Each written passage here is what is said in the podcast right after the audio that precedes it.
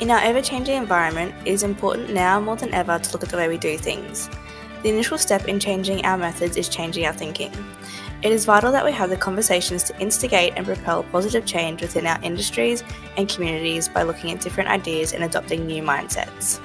The Reset and Rethink podcast is continuing our connectivity with rural and regional communities and the people that help sustain them. It's an over the fence look at people's lives, ideas, and actions that inspire us. We hear from strong individuals, community members, business owners, and industry professionals who are making way for real change in their patch and beyond. Welcome to the Reset and Rethink podcast, brought to you by CHRRUP, empowering and supporting rural and regional communities to thrive. The Growing the Ag Workforce webinar and podcast series has been funded by the Queensland Agriculture Workforce Network. QAWN is an industry delivered initiative funded by the Department of Agriculture and Fisheries. QAWN officers work to support Queensland agribusinesses to attract, train, and retain workers. The purpose of this podcast series is to further discuss the key takeaway messages from the webinars and provide more insight into workplace relations, staff training and development, and safety in the agricultural workplace.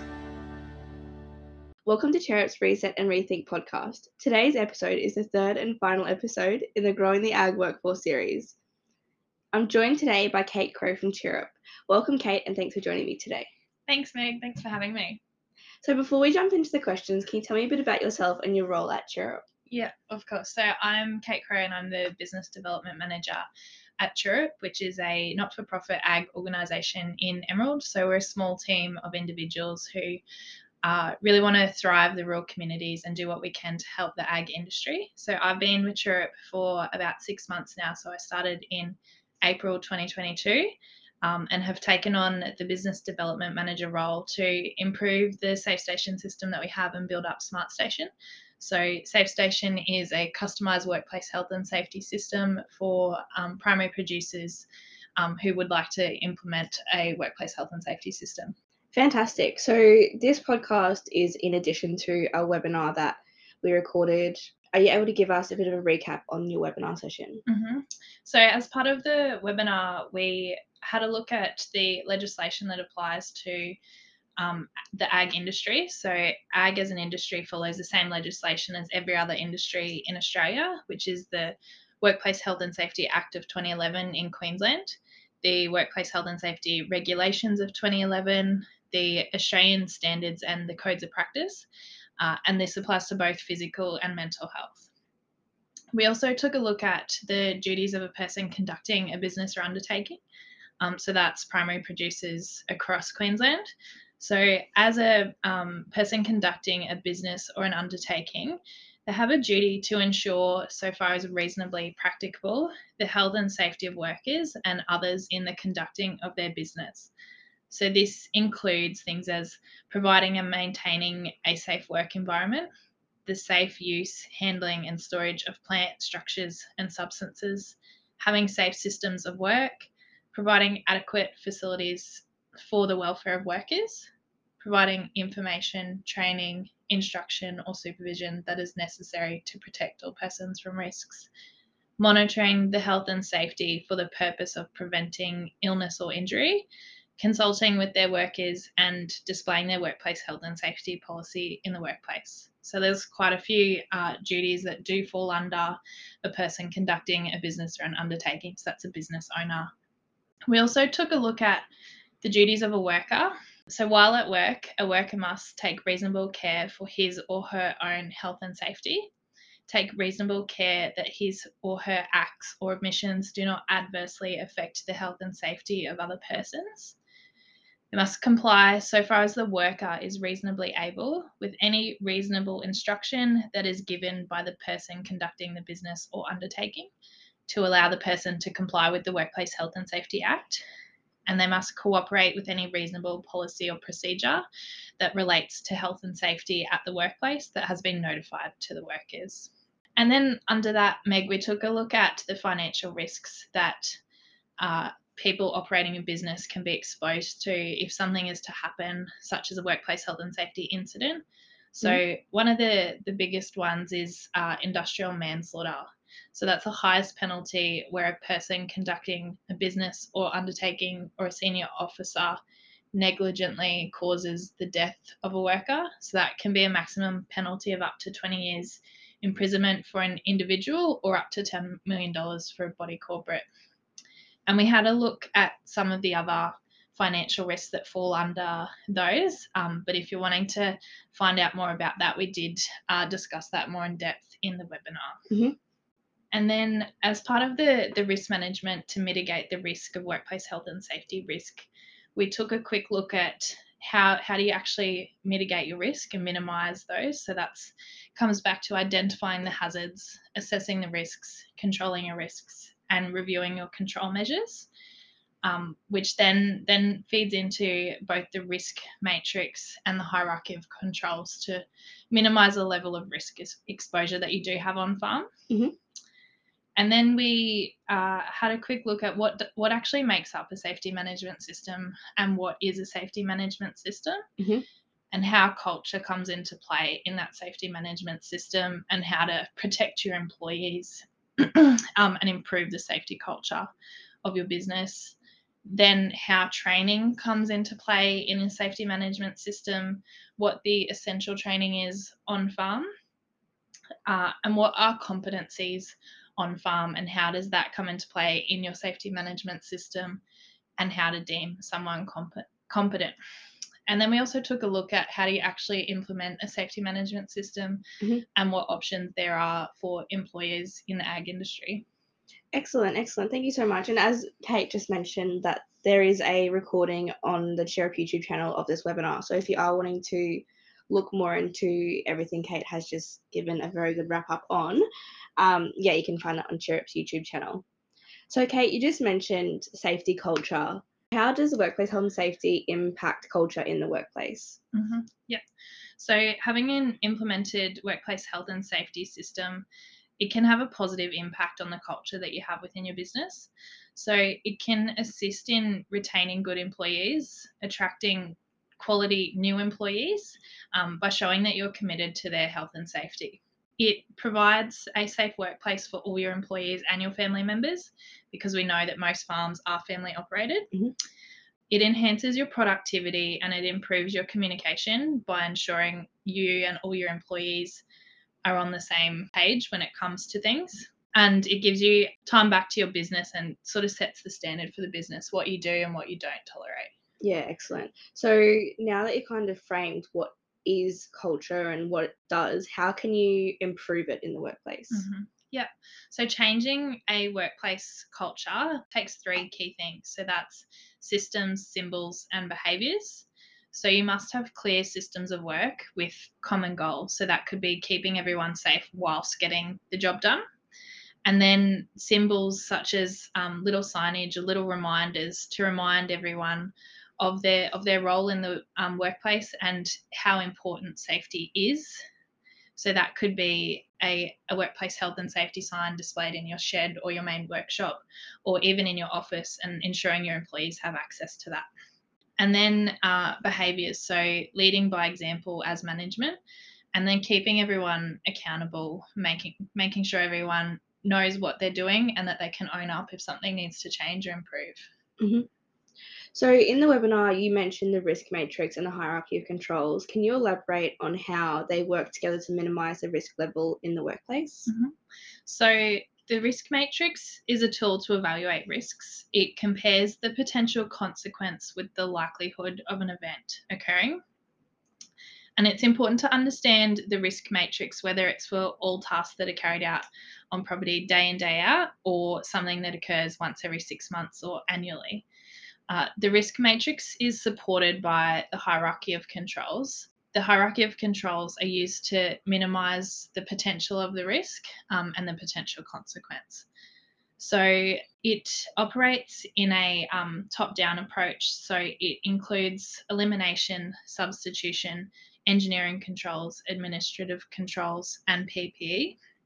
Mhm. So it forces um, employers to consider things like is this equipment safe to use? Is this vehicle or equipment fit for purpose? Can another vehicle or piece of equipment be used to complete this job? Uh, what physical tools can I use to isolate the hazard? What knowledge or training do my employees need to know before they're completing this task? and is there suitable PPE provided? Mhm. So, some examples of implementing the hierarchy of controls could be elimination. You could um, ensure you're disposing of any tools that aren't suitable for your property or for the operation you run. Um, and that pose a high risk to your employers. Mhm. You could substitute it by using an alternative tool or an alternative piece of machinery, uh, or using su- something such as electric motors rather than diesel and fuel motors. You could implement engineering controls by ensuring you have the correct guards on equipment, enclosures, and ventilation for things such as chemicals on property. Uh, and then administrative controls, you can ensure you have um, good job rotations, so preventative maintenance of your tools and equipment, restricting any work areas, and improving your safety culture. And then PPE is obviously safety glasses, boots, um, adequate protection for employees. Excellent. So I know we've had this discussion before, and when it comes to improving your risk level in the workplace, how can you use the hierarchy of controls to improve that? So you talk about the administrative controls and PPE, and they're Mhm. the bare minimum, Mhm. but where does it start improving the risks in the workplace? Of course, Meg. So, u- utilizing the hierarchy of controls, uh, some of the, the minimum requirements are PPE and administrative controls, as you said before, and these are the least effective. So, when you start to move above these two tools, uh, you start to change the color that you fall in in the risk matrix. So, whether that's uh, fatality or death or minor injury, if you're if you're using um, elimination, substitution, or engineering controls, you can start to change the color that you fall in and you might be able to improve the chances of if an accident is to occur on property uh, and that that end result that might occur at the end of that accident Yeah, fantastic. Awesome. Thank you for elaborating on that. So, an increasingly large and very important part of safety culture is psychological safety and making sure that employees feel safe and empowered at work. A couple of questions that came through on the webinar was what are an employee's responsibilities around mental health in the workplace? yeah of course so i mentioned earlier that the Workplace Health and Safety Act of 2011 in Queensland identifies that workplace health and safety doesn't just apply to physical health, it applies to mental health in the workplace as well. So, employers should ensure that they're fostering a mentally healthy workplace and that they can acknowledge if employees are suffering with any mental health issues. Fantastic. So, what are the characteristics of a mentally healthy workplace? Yeah, of course. So, a mentally healthy workplace will undertake routine um, assessments of their psychological health and safety and acknowledging if they need um, help to deal with that. So, they can identify psychosocial hazards in the workplace and they put in control measures to prevent things happening, such as working overtime, working weekends, Mhm. um, and yeah, really trying to reduce their risk exposure.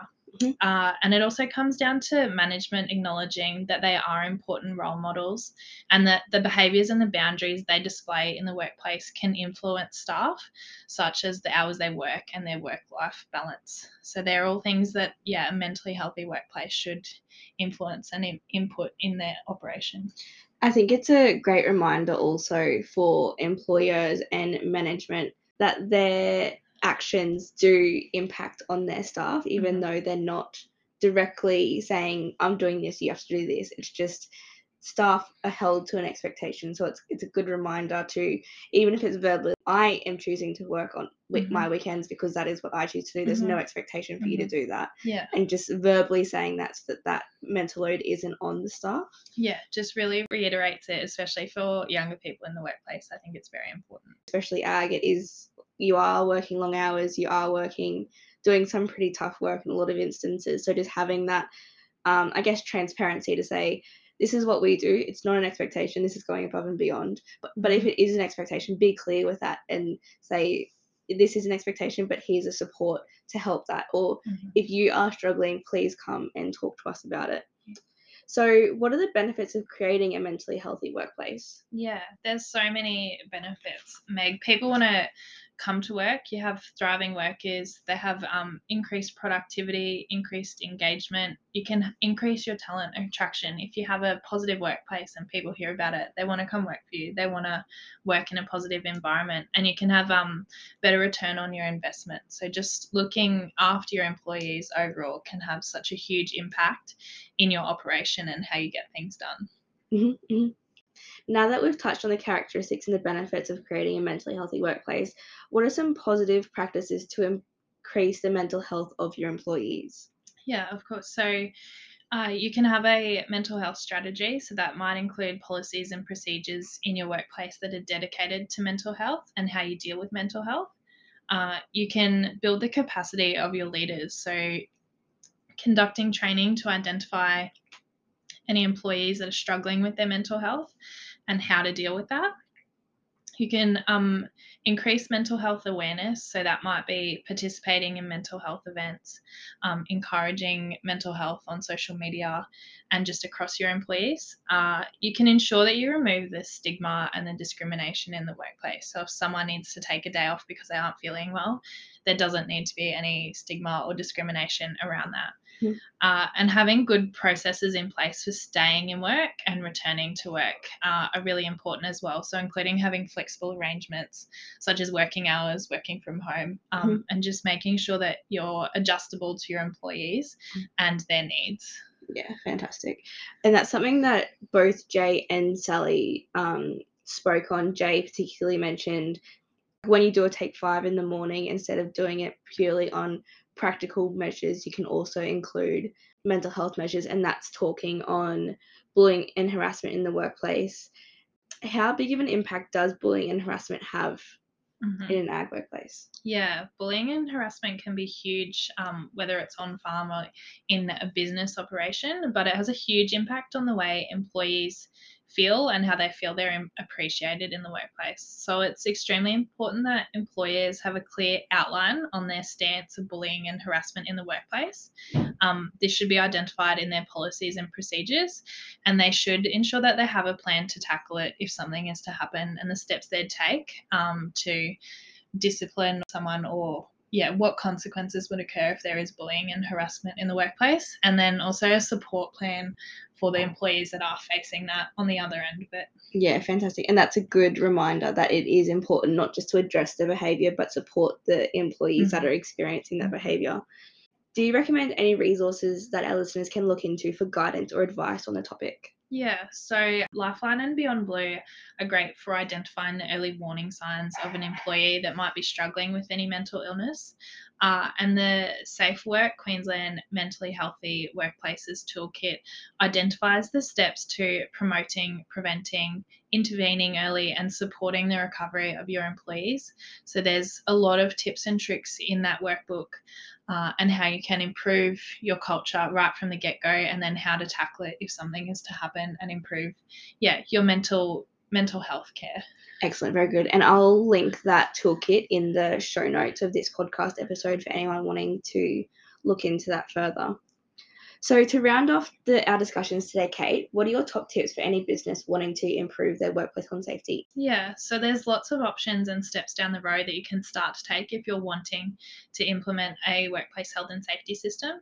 So, there's online templates you can purchase or you can download for free. Um, there's so many different types out there, so you do have to really find something that's suitable for your business you can start documenting your processes like how, how do we actually do things around here? And what are the steps for completing tasks? Um, even if they're just simple tasks just to start documenting things. Mm-hmm. you can start keeping records that might be machinery and vehicle maintenance or chemical registers um, which i'm sure most people do but they don't have a formal way of recording that mm-hmm. uh, you can start inducting employees, uh, or there's the option of completing a safe station system, which is a comprehensive and customized safety management system built for agriculture. Yeah, very good. So, if you'd like to learn more about Workplace on Safety 101, the webinar recording with Kate is on CHRRUP's YouTube channel. The link will be in the show notes of this podcast episode. So, finally, before we wrap up, Kate, if our listeners are wanting to further discuss workplace health and safety in ag or wanting to implement a safety system, where can they find you? Yeah, of course. Thanks, Meg. So there's both the CHRRUP and the Safe Station websites, which both have access to the Safe Station information, and you can inquire through those platforms about implementing a Safe Station system. The contact details for the admin email and our um, phone number are both on those websites as well. So you can reach out even if you have any questions about getting down that path and taking the first steps. Um, we're very happy to help you and point you in the right direction. Fantastic. Thank you, Kate, so much for joining me today and having this discussion. I've really enjoyed our chat, and I'm sure our listeners will take a lot away from today. Thanks, Meg. Thanks for having me. Well, that's it for today's episode. We can't wait for you to tune in with us next time. In the meantime, if you're enjoying our podcast, please share, rate, and subscribe so we can continue to keep creating this content for you all.